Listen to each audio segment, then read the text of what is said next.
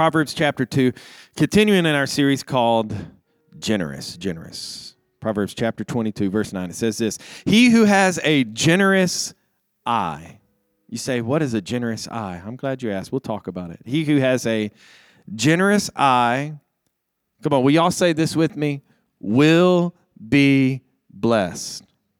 He who has a generous eye, come on, say it with me one more time, will be blessed. For he gives of his bread to the poor. Come on, let's pray. Heavenly Father, open every ear, open up every heart, open up every mind to receive of your word. Change us and challenge us tonight in Jesus' name. And everybody said, avoid the temptation to open it, okay? You already did. Well, okay. Avoid it now, all right? Don't look in it. We'll get to it, I promise.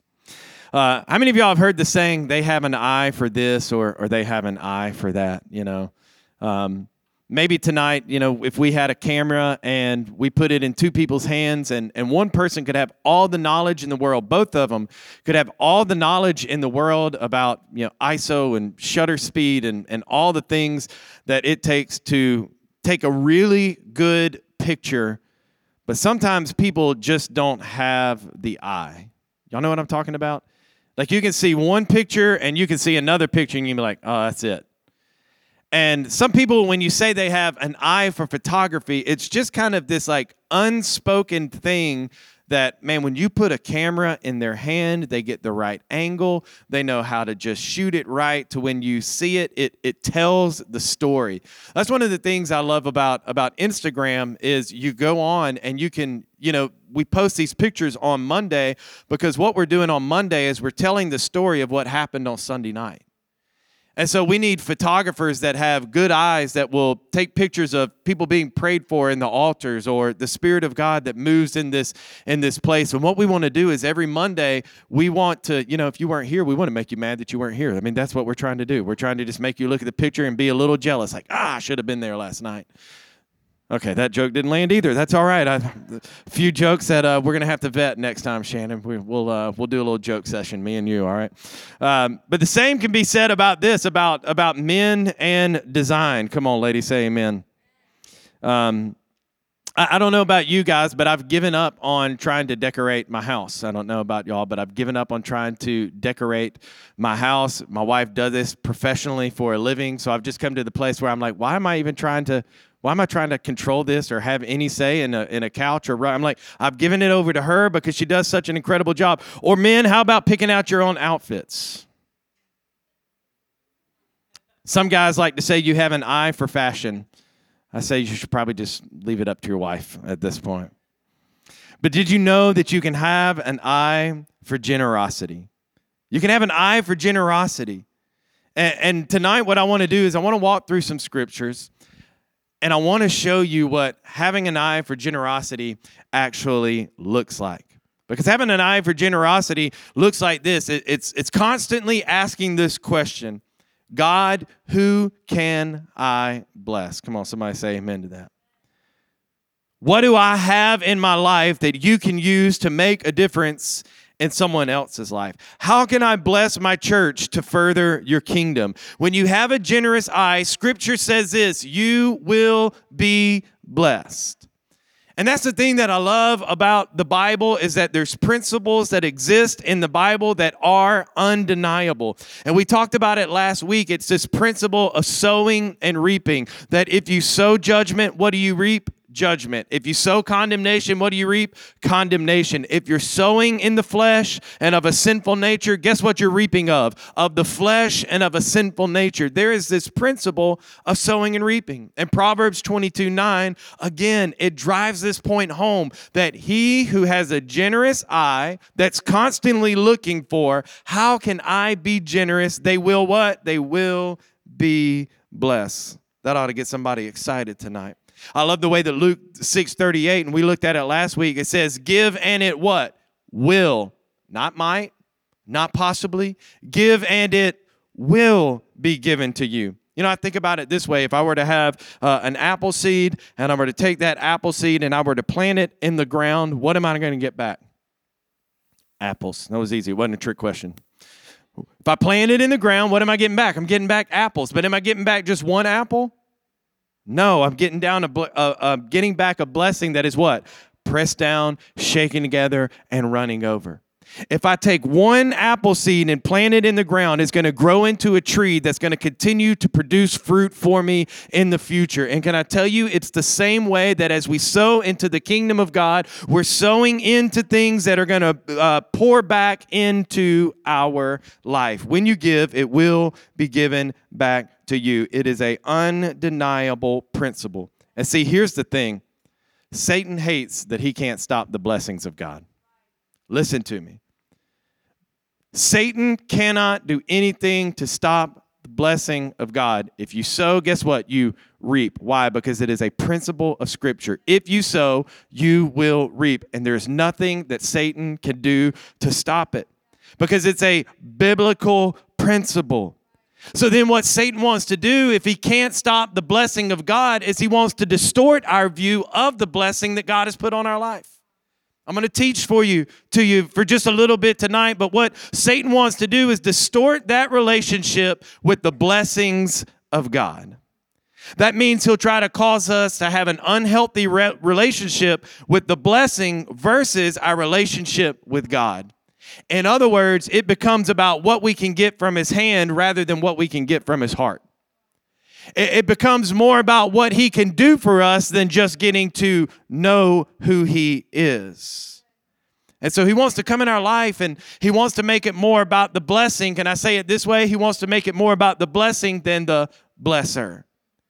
And when we get this distorted view of God's blessing and sowing and reaping, it can mess with our heart. It can mess with our mind. And what we have to do is we have to overcome some of these wrong attitudes and mindsets. And I want to talk about two in particular tonight that I feel like we have to overcome. The first wrong response that we have to the blessings of God is pride. Come on, if you're taking notes, somebody write down pride. Because this is what happens. We give, we sow, God blesses us, and then what do we do? We take credit for it. Ever been there? We sow, we give, God begins to pour out His blessing on our life, and we begin to look around and think, oh, it's something that I've done. I've earned this. I deserve this. And pride wants to come up on the inside of us. We talked about this back in our series on the, the letters to the church, but Revelations 3:17, let me say it to you this way. It says, Because you say, I am rich have become wealthy and I have need for nothing. God, I've got everything that I need and I don't need you. Now that I've got fame, now that I have success, now that I have, God, I don't have need for you. But it goes on to say, what you do not know is that you are wretched, miserable, poor, blind, and naked. And God was talking to a wealthy church and they had become prideful. We have to be careful that as God blesses, we don't let pride rise up in our heart and say, I did this. But we realize that it is God who gives us the ability to even earn wealth. Because he said, Look, you think that you're rich, but Jesus comes back, and this is his words to the church. But what you don't realize is that you're wretched, you're pitiful, you're poor, you're blind, and you're naked. Those are some harsh words, but that's God's heart towards pride. I've worked for all this. I'm entitled. Aren't y'all, aren't y'all tired of this entitled spirit? Come on. This entitled spirit that says, Oh, I, I deserve this. This is this is my reward. This is what I, I I've worked hard. I've done this. I should get this. I've done no no no no no. It's God's blessing on our life. I sow, I'm going to be faithful, but I know that God is going to pour it back into my life, and it's nothing that I can do or earn. Number two, it's this the mindset that we have to overcome then I want to give you three types of givers, way that I feel like we overcome these. Number two is shame. So the first one is pride, but number two is this it's shame. Because some are proud of all that they have, while others are embarrassed and they feel guilty of the blessings of God that are on their life. Let me give you an example from Scripture Genesis chapter 32. It'll be on the screen. Read along with me. Then Jacob prayed, O God of my grandfather Abraham, the God of my father Isaac, O Lord, you told me, return to your own land and to your relatives. And you promised me, I will treat you kindly. Now, watch this in verse 10. Watch what he says I'm not worthy of all the unfailing love and faithfulness you have shown to me. Your servant, when I left home and I crossed the Jordan River, I owned nothing except a walking stick. Now, watch what he says. Now my household fills two large camps.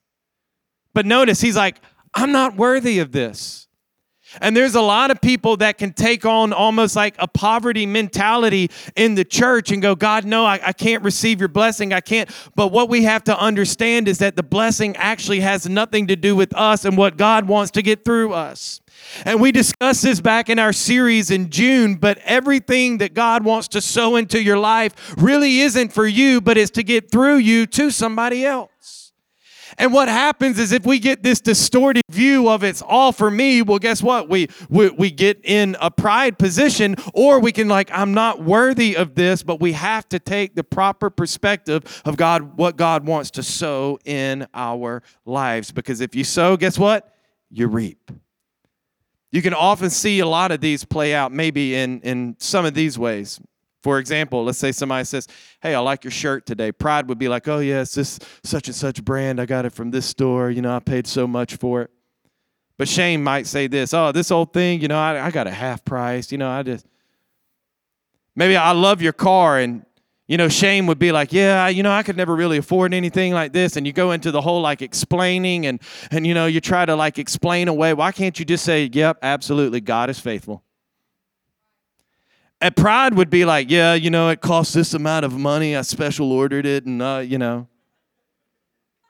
I like your house. Oh yeah, we built it ourselves. Granite countertops, five thousand square feet, five bedrooms, four bath, three car garage. You know, that's pride. Shame might say, "Oh, it's nothing." You know, it's foreclosure. And we just, why can't we just go, God is good and He blessed me?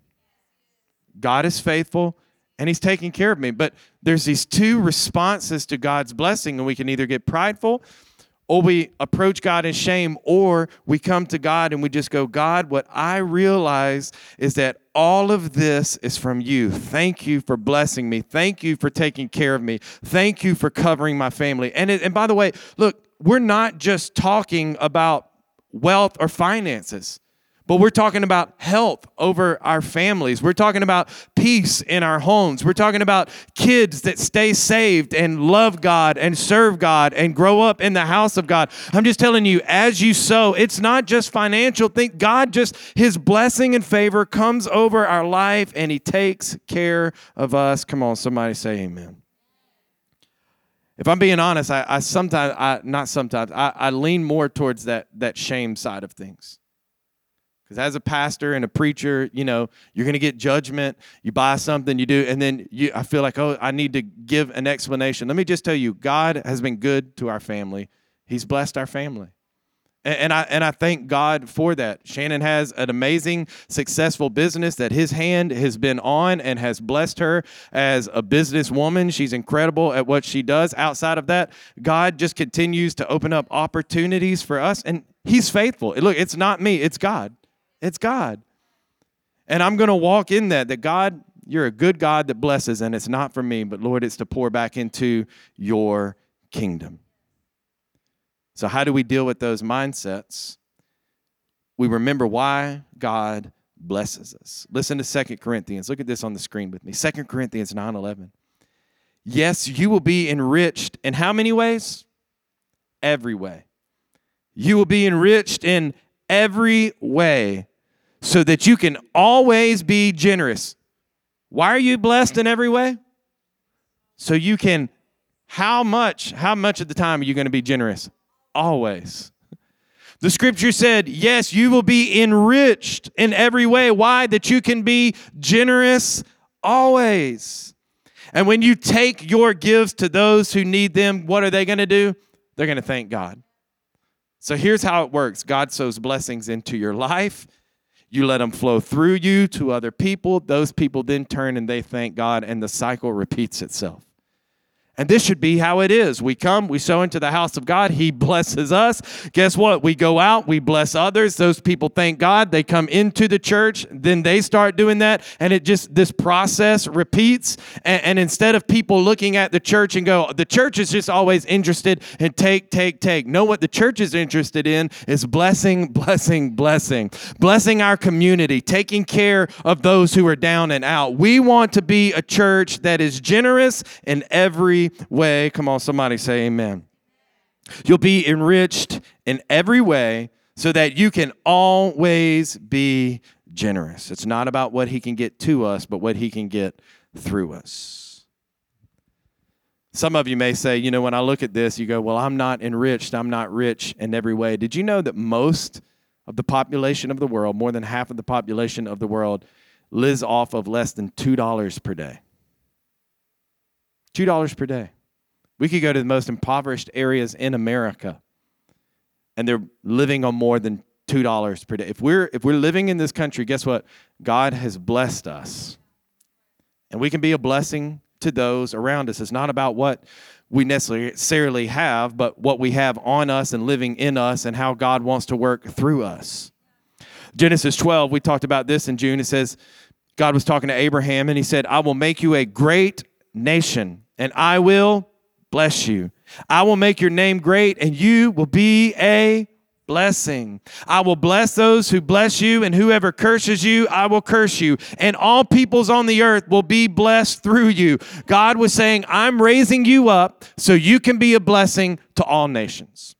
And we talked about this because it was really a three part blessing that he had on his life. It was a blessing of faith. He first received this blessing of faith that flowed through him that we now take a part of. It was a blessing of family that a nation would come from him. And then it was a blessing of finances that finances would flow through him and he would be a blessing to others. God wants to bless us to be a blessing.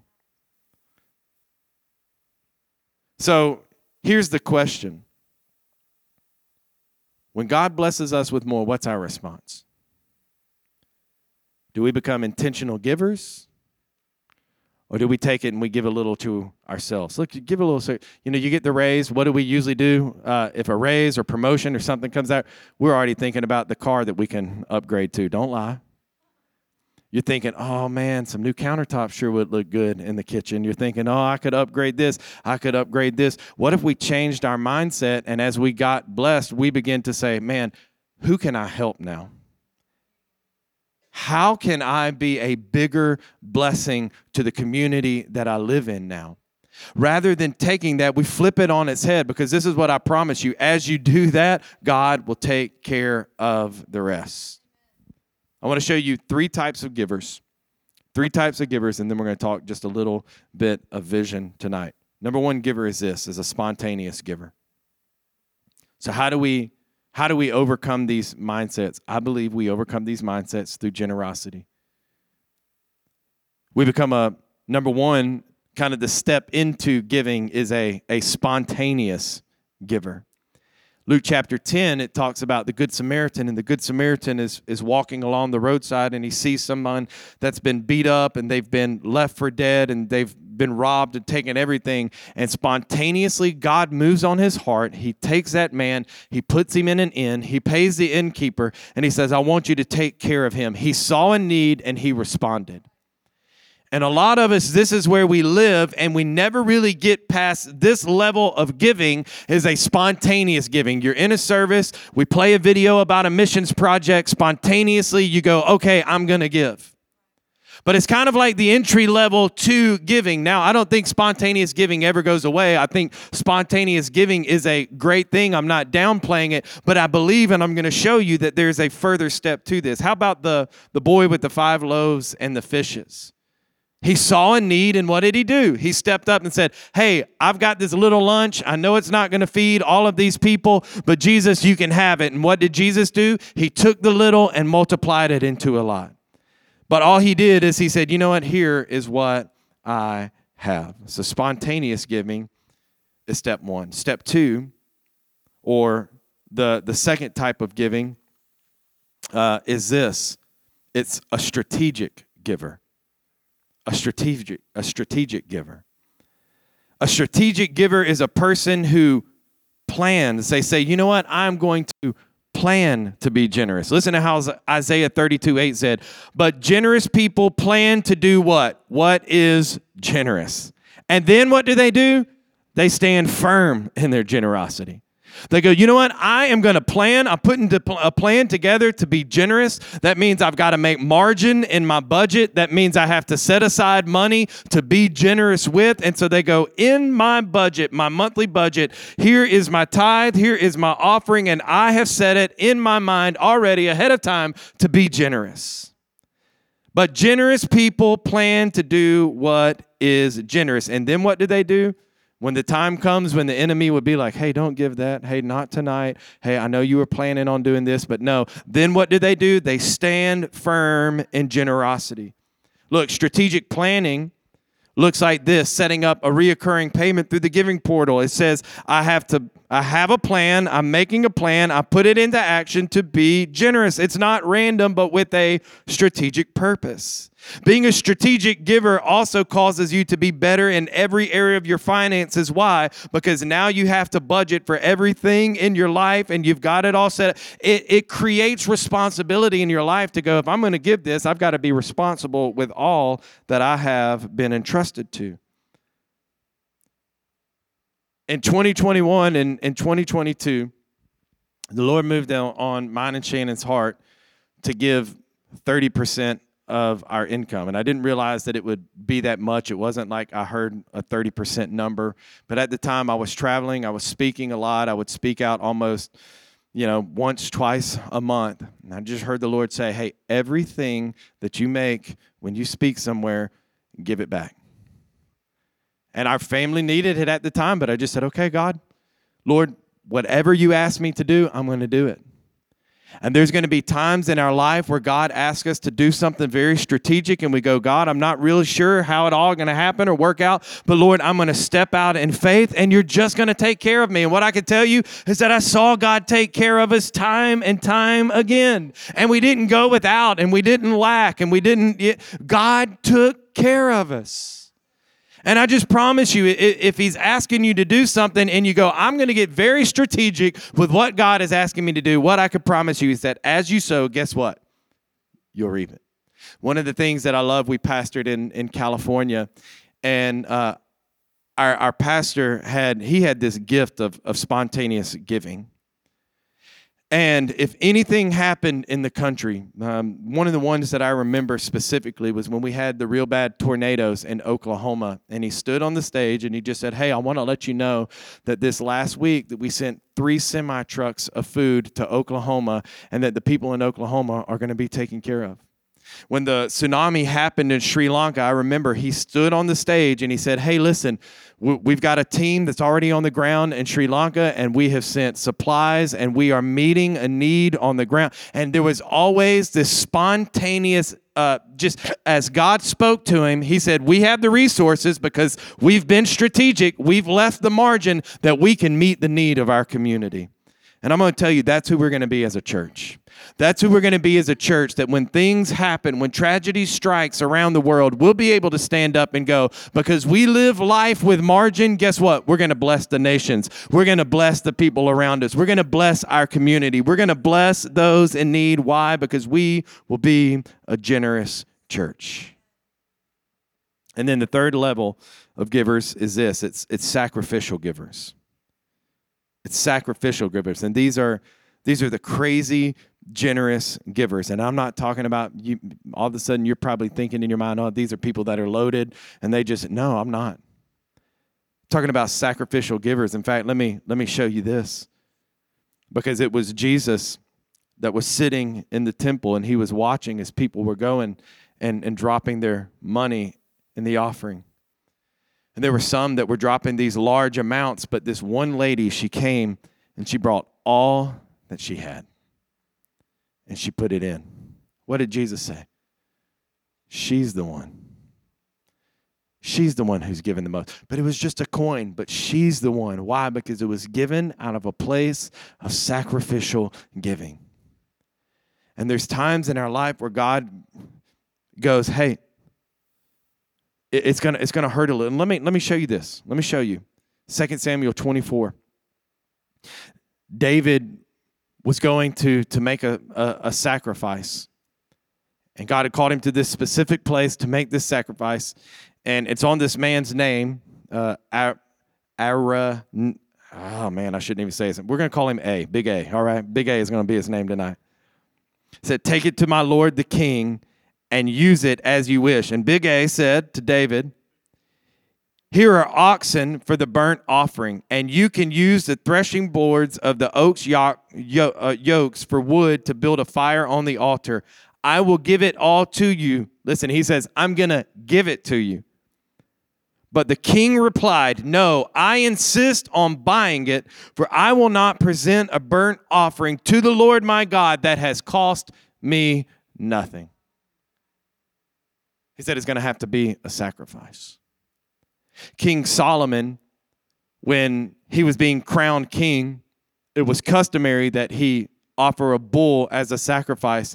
And he said one bull is not enough. So he offered 1,000 bulls that would have cost him about $300,000. I'm sure it hurt him just a little bit. But it was something that was sacrificial that he had to say, you know what? God, one is not enough. I've got to do something that is a sacrifice. I have to do something that is big. So we've got these three levels of giving that we kind of work through. We first start with the strategic giver, or I'm sorry, the uh, not the strategic giver, the spontaneous giver. Thank you. Then we move to the strategic giver, and then we have the sacrificial giver. But again, I want to go back to what we talked about last week, and it's the heart. It's the heart that as we come to God and you go, we go, you know what? God, you know my heart. Lord, you see me. God, you, you see the sacrifice that it is. You see, Lord, how I've, I've set aside the tenth, how I've set aside the tithe, how I've been faithful to this, how I am sowing. God, I know that in return you'll bless me. Listen, we don't give to get. We've said this every week. We're not giving to get, but what we know is that there is a biblical principle that as we sow, we'll reap. Amen. Now, here's what I believe that as a church, as we come together, as we sow, as we believe, as we give, I believe that there's greater things that we're going to do in our city. Amen. You know, we live in a city of people that, and even us at points and times, maybe this has been you in your life, that will put on a facade and pretend to have it all together from house to car to, to whatever. We can we can be that church in Revelation to where we have the riches and the finance, but but are we broke and hurt on the inside? And there's a city that's out here to reach. Come on, Restoration Church. I want you to hear me. There is a city out here to reach. There are thousands of people, hundreds of thousands of people in our city, and there's hear me when I say this, there are millions more moving to our area. It's growing, it's exploding. Uh, the Baptist Convention they did uh, they did a survey and they said that we're 2,500 churches shy in the DFW area. If we filled every church 24 hours a day with a thousand people, we'd still need 2,500 churches. So we're starting uh, an initi- initiative called Heart for the House. And on December the 3rd, we're going to take a, a one time offering. And this offering is going to go towards establishing, uh, establishing us a home in the heart of this city. And what we're believing for to come in on this offering, and I'm just going to be bold and I'm going to tell you is that we're believing for $30,000 to come in in this offering. And what we believe is that it's going to strategically position us in a place with enough margin to be able to step out and get our own place. And now, yeah, come on, why don't we give the Lord some praise because this is good stuff. This is good stuff. So, tonight, when you go home, I want you to look through this book, but there are some challenges that we face. Let's go to that page. It says the challenge. The challenge is this that Sunday evenings pose difficulties for most churchgoers. If we've got, I mean, this city is full of young families. In fact, the, we can't, our city can't keep up with the growth. So much so that they're going to take our 5A high schools and turn them into 6A high schools because we can't build high schools fast enough to keep up with the growth in our area. We're made up of a city of young families, and a lot of times young families are getting ready for bed, they're getting ready for the week. And so it's a sacrifice for Sunday nights for them to be here. Some people are just like, I'm not, I'm not going to do that. So Sunday nights present an obstacle. So what we want to do is in 2024, September of 2024, what we want to do is we want to launch into morning services. Well, we can't do that here. Obviously, you know that Hope Fellowship meets here on Sunday mornings. And so we have to have our own facility that we can launch in 2024. So the first response to that is we want to overcome, we want to make it easier for people to get into the doors of our church so we can give them Jesus, so they can receive hope, so they can receive healing, so they can receive restoration, right? So we can lift them up and welcome them in our community and come alongside of them and help them build a better life in Jesus. So we're going to move to Sunday mornings. Our student ministry has reached its capacity. If you want to come over to our house um, on a Monday night, it is hot and it is slammed and it is packed, but kids keep showing up. And we'll have on any given Monday night about 90 kids that want to pack themselves into our house. And praise God for it. Come on, it's incredible. It's incredible. I, I talk to pastors all the time. They're like, they're like, how are how are you doing this? Like, I, I have no idea. I, we're not doing anything. They're just showing up. God's just doing it. And so we've outgrown that space. And what I know is that that space is limiting us. Because they'll say a church will only grow to about 80% of its room capacity. So if we, our house can hold 90 people, uh, then it's not going to grow beyond that because what happens they show up they're uncomfortable they're hot and they're like i'm not coming back. It wasn't a good experience. So if it's not a good experience for them guess what? They say i'm not i'm not coming back but if we have a building where they can come in and they can be comfortable and they can spread out and the room actually gets uh, cooled down because the AC can keep up with the amount of kids that we, I'm telling you, we can double the amount of kids that we're reaching. Instead of 90, we can reach 180. We can reach 200 kids on a Monday or on a Wednesday night. We got to grow capacity. Escalating prices in real estate over the past few years have added hurdles to new church plants like ours. And in fact, I was talking to Pastor Ben, who was here earlier. It's added new hurdles to establish permanent presence in the city. As our income increases, meeting the financial responsibilities of a mortgage or rent becomes more and more challenging. So we've got two options and, and two choices here we either a we move into a smaller facility and then we would look to move sooner. Or and this is really where we feel the leading and we're praying and, and praying through and talking through with the board or we have a for-profit side of our church like a daycare which whether we do a daycare in this next year or we do a daycare in the future, we feel called to reach the kids of the city and to create an environment where they can come in and experience the gospel and experience the love of Christ. Where moms that are coming in and maybe stressed out, that right there in the lobby, we can lead them to Jesus. And they were just coming to drop their kid off at, at daycare. I'm telling you, it will create ministry opportunities. But not only will it create ministry opportunities, but it'll help underwrite the mission and the vision of restoration Church. It takes the financial burden off of the bucket, it takes the financial burden off of Sunday, and it helps underwrite ministry. Come on, can you see the vision? And then it helps us extend our ministry beyond just a Sunday service. We love having the women in our home on Thursday night, but honestly, many nights it's outgrown it. I definitely don't have enough parking spots in the cul-de-sac for everybody and we need we need a place to where women can gather. Men if you know if you showed up at rudy's on saturday or if you showed up at the men's group on thursday morning it's loud it's a little chaotic. There's i mean it's it's not the ideal place. And what we want is a place that we call our own in the city where men we can come together and we can be vulnerable together and we can receive ministry together. And ladies you can get together and you can have the same thing. And and, and youth can be there and we can have prayer meetings on a Wednesday morning and not have to worry about trying to find a space or rent out a space, but we've got a space that we come together and weekly prayer becomes a part of who we are and our DNA because it's what we value and it's who we are.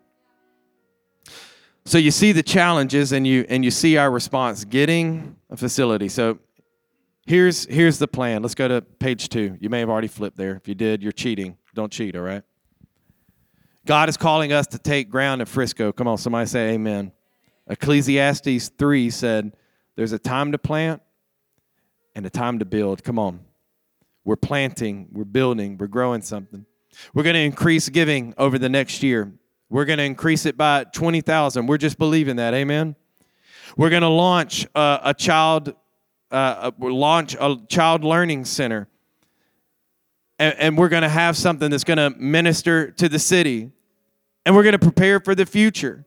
So we're going to do this in phases. One, we're going to increase giving. Two, if we if Lord willing, we're going to launch a child learning center. And then three, we're preparing for the future as we step into this building. We don't get comfortable and go, oh, no, we continue to look to the future and go, God, there's more, there's more, there's more.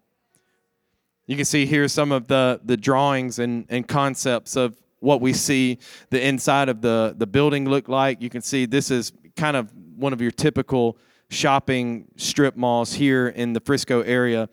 And we really feel like a building like this is our first step. A building like this is something that we can take a stake and we can put it right in the ground here in Frisco and we can say, I'm believing for more. I'm believing for more marriages to be restored. I'm believing for more teenagers to give their life to Christ in that building. Come on, just for a moment. Come on, right there in your seat. Can you just close your eyes? Come on. I'm in that sanctuary right now. It's a Wednesday night. There's about 200 teenagers there. And it's the end of a service. And the preacher's on the stage and he's given a gospel invitation. And there's a hand, and there's a hand, and there's a hand, and there's a hand and there's a hand, and there's a hand, and there's a hand.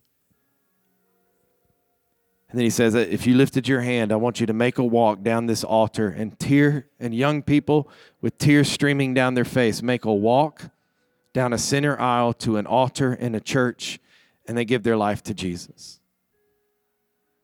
I want you to, to see a, a, a children's facility to where it's not just babysitting, but they're lifting their hands in worship. And as they lift their hands in worship, the power and the presence of God falls in our children's service. And little tears begin to stream down their face. Why? Because the Holy Spirit has showed up and, and impacted their life in an incredible way. Maybe see an office with a couple that their marriage is on the rocks and they're both holding hands, crying as God's restoring their marriage. This is what God wants to do a center of restoration, of hope, of healing. And it's a God sized dream that honestly is going to take a miracle. But we serve a God that's in the miracle working business. And we serve a God that helps us put he drops a dream in your heart and a plan to get there. None of this happened by we didn't we didn't get this far by mistake or accident. He downloaded a plan he downloaded a vision he downloaded steps he downloaded phases and here we are and now it's time to begin to take ground into the next step. So on december 3rd we're going to do a, a heart for the house offering. And i promise you this we're not going to and have we taken a special offering yet in 13 months? We haven't.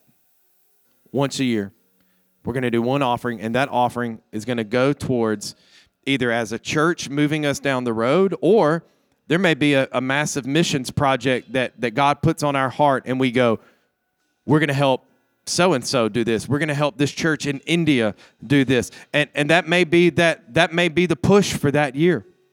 But every year we're going to come together collectively we're going to do something that moves the heart of God with our generosity.